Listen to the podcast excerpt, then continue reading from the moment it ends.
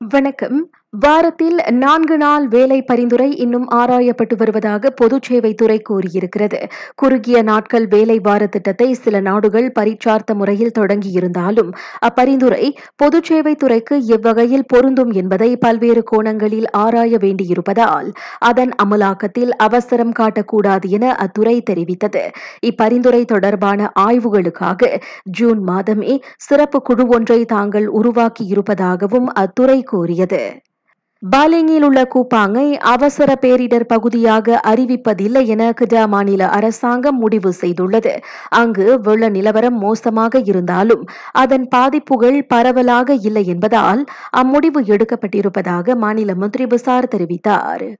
கிடா பாலிங்கில் வெள்ளத்தால் பாதிக்கப்பட்டவர்களுக்கு உதவி மற்றும் மீட்பு நடவடிக்கைகளை மேற்கொள்ள ஏதுவாக உள்துறை அமைச்சு தனது அனைத்து நிறுவனங்களையும் ஓ பந்து பாலிங் வாயிலாக ஒன்றிணைத்திருக்கிறது. கிடா காவல்துறை தலைவரின் தலைமையில் மக்கள் தன்னார்வ படை ரிலா குடிநுழைவுத்துறை தேசிய பதிவுத்துறை உள்ளிட்ட அமைச்சின் கீழ் உள்ள பல்வேறு நிறுவனங்களையும் அந்நடவடிக்கை உட்படுத்தியிருக்கிறது. நான்கு படகுகள் எட்டு லாரிகள் உட்பட நாற்பத்தி நான்கு காவல்துறை வாகனங்களையும் சேர்த்து இதர அவசர உபகரணங்களும் பேரிடர் பகுதிக்கு அனுப்பப்பட்டிருப்பதாக அமைச்சு கூறியது.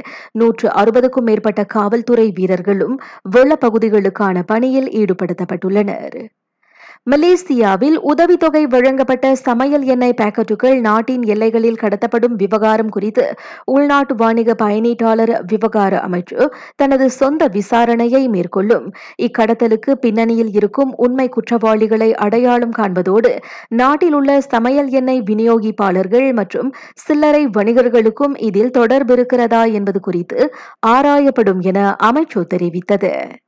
மலாக்கா கம்புங் பாய லூபோவில் வேலையில்லா ஆடவர் ஒருவர் தனது அறுபத்தி மூன்று வயது தாயாரை கத்தியால் குத்தி கொலை செய்த சம்பவம் நிகழ்ந்திருக்கிறது.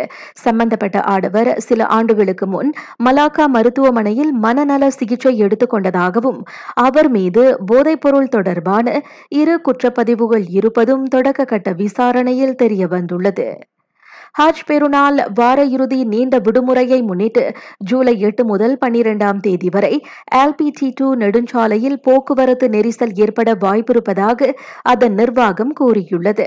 வழக்கமான நாட்களில் அந்நெடுஞ்சாலையில் பதினெட்டாயிரம் வாகனங்கள் பயணிக்கும். ஆனால் வரக்கூடிய விடுமுறை காலத்தில் வாகனங்களின் எண்ணிக்கை ஐம்பத்தைந்தாயிரமாக அதிகரிக்கலாம் என அந்நிர்வாகம் கணித்திருக்கிறது.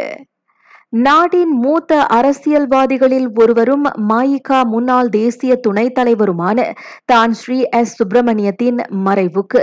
மாயிகா தேசிய தலைவர் தான் ஸ்ரீ எஸ். ஏ. விக்னேஸ்வரன் ஆழ்ந்த இரங்கலை தெரிவித்துள்ளார். நீண்ட காலமாகவே நோய்வாய்ப்பட்டிருந்த முன்னாள் துணை அமைச்சருமான தான் ஸ்ரீ சுப்பிரமணியம் நேற்றிரவு எட்டு மணிக்கு பத்தாலிங் ஜொயாவில் உள்ள தமது இல்லத்தில் காலமானார்.